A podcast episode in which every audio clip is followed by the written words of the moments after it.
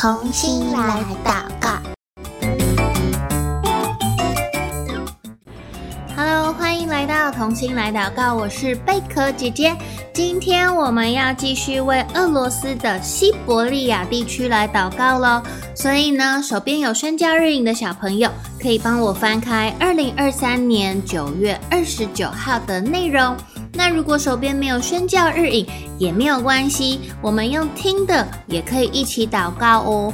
那如果你想要拿到属于自己的一本宣教日影，可以点选我们节目下方的链接，填写资料，就可以收到属于你的宣教日影喽。今天我们要祷告以及认识的族群，他们一样住在俄罗斯西伯利亚地区。在我们开始之前呢，贝壳姐姐想跟你分享一个我昨天听到的讯息。昨天呢，贝壳姐姐参加宣教日影的线上祷告会，然后他们邀请到住在这个。俄罗斯西伯利亚地区的人跟我们分享哦，所以他从俄罗斯用网络连线跟我们分享，在住在这个西伯利亚地区的呃状况，然后分享他的生活。之前我们有说这个俄罗斯西伯利亚地区很冷很冷，对不对？可是到底有多冷呢？其实它温差好大哦，就是夏天的时候。会到三十八度，摄氏三十八度，所以会跟台湾一样，还有一些热带地区一样很热很热。但是到了冬天的时候，它就会变得超级冷的。他们最冷最冷会到零下负五十八度，超级超级冷，整个会冰冻，非常冻非常冻哦。在这个西伯利亚地区，因为他们太冷了，对不对？所以如果天气很冷呢，你就没有办法出门，因为一离开家，外面太冰冻了，比你们家冷冻库还要冷。所以呢，在西伯利亚这个地区，他们冬天的时候，如果气温太冷了，低于零下负三十八度的时候，会发生什么事呢？小朋友就不用上学了，因为太冷太冷了，所以呢，他们就停止上课。所以小朋友就会很期待冬天的时候，很冷的时候，起床就会问妈妈说：“妈妈，妈妈，今天几度？温度几度啊？我们是不是可以不用上学呀？”如果妈妈看一下，哦，今天零下三十八点二度，哇，他们就。不用去上学了。可是呢，在俄罗斯的地方，老师觉得，诶，没有上学，我们还是不可以停止学习呀。所以小朋友虽然天气太冷，没有上学，老师还是会出很多的作业让他们写。呃，如果我们生活的地方没有这么冷，我们可能没有办法体会到呃他们的生活的模式。昨天贝壳姐姐听到的时候，觉得哇。好特别哦，这种感觉有点像，如果你是住在台湾，我们会在台风天的时候，希望可以放台风假的这种感觉吧。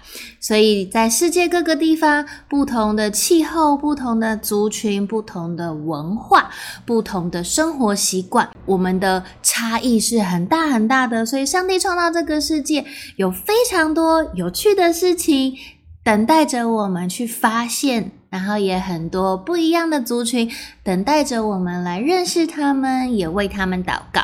好，回到我们今天的主题，呃，一样是在这个很冷的西伯利亚地区，住着一群人，他们叫做埃涅兹人。你有听过这个族群吗？贝壳姐姐也是在这一次的宣教日影当中第一次认识这个族群哦。这个族群的人非常非常少，人数很少很少，只有两百多个人而已。可能有一些教会的人数都比这个埃涅兹人数还要多了。那在我们认识他之前，贝壳姐姐想请问你，你有没有去上儿童主日学呀？你在儿童主日学有没有听过圣经故事呢？你有没有最喜欢的圣经故事啊？等一下，你可以呃分享你最喜欢的圣经故事给你的好朋友听，也可以分享给你的家人听。在主日学里面，我们看圣经或者是我们唱诗歌的时候，都是看到中文，对吗？因为中文是有文字的语言。为什么贝壳姐姐要问你这个？有没有去上主日学？然后还有读圣经的时候，我们用的语言、用的文字呢？因为这个跟今天我们要认识的这个埃涅兹人有很大的关系哦。为什么呢？我们一起来看看吧。有一个埃涅兹人，他名字叫做乔治。当这个乔治他从军人退伍，要更换他的身份证的时候，他发现，哎，政府弄错了耶！我是埃涅兹人，可是政府把我写成涅涅茨人了。诶，埃涅兹跟涅涅茨是不同的族群耶，政府怎么把它写错了呢？所以啊，乔治就跟这个帮他换身份证的公务员说：“啊，你们写错了，你写错了，我是埃涅兹人，不是涅涅茨人哦。”可是这个公务员并没有帮他更换。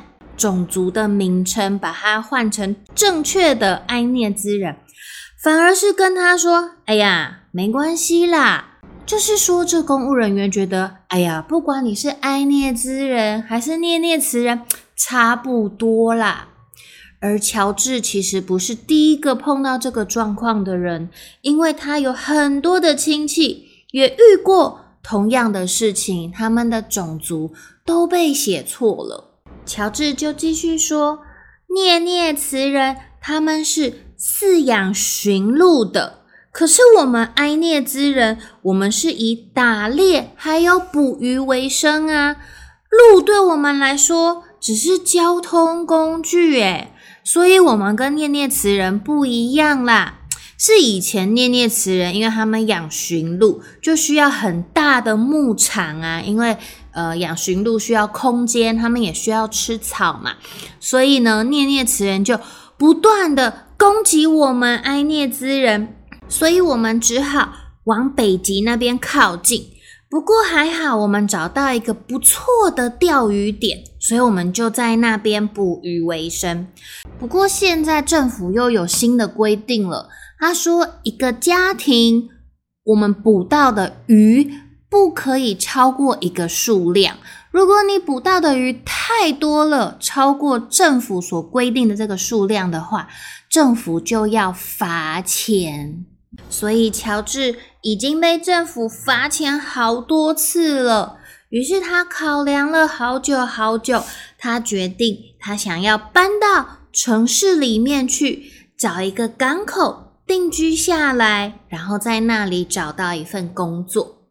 为什么会发生这种政府官员不知道埃涅兹人跟涅涅茨人呢？会把他们搞混，是因为语言学家很晚很晚才为埃涅兹人创造他们的文字，所以在埃涅兹人有文字之前，他们都是使用涅涅茨的文字或者是俄语文字，加上他们。都跟外族的人结婚，所以生下来的小孩从出生他就不会说埃涅兹语。他们这些小朋友也不觉得自己是埃涅兹人，所以现在他们的埃涅兹人人数只剩下大约两百人左右。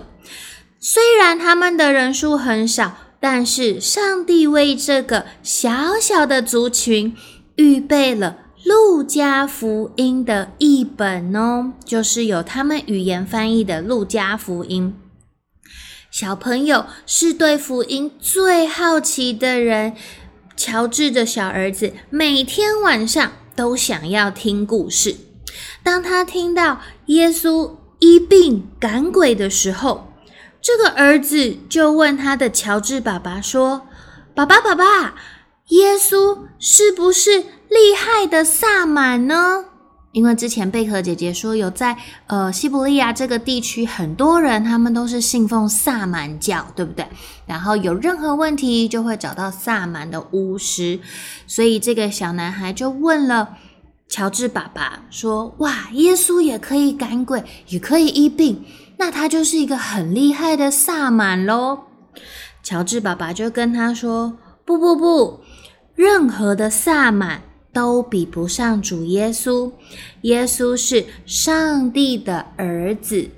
在西伯利亚地区，在埃涅兹人当中，可能也有很多的小朋友像乔治的儿子一样，他们很喜欢听故事，可是他们从来没有听过圣经里面的故事，也不知道主耶稣是谁。”更不知道主耶稣为他们钉在十字架上，他不是厉害的萨满，主耶稣是掌管天上地下所有一切权柄的那一位神，所以我们要很感恩上帝，让我们能够从小认识他，能够成为神的儿女，享受。在神里面的福分跟恩典，在很多地方、很多的国家或者世界各个的角落，都会遇见像乔治的儿子一样，他不知道耶稣是谁，他不知道世界上有一位神。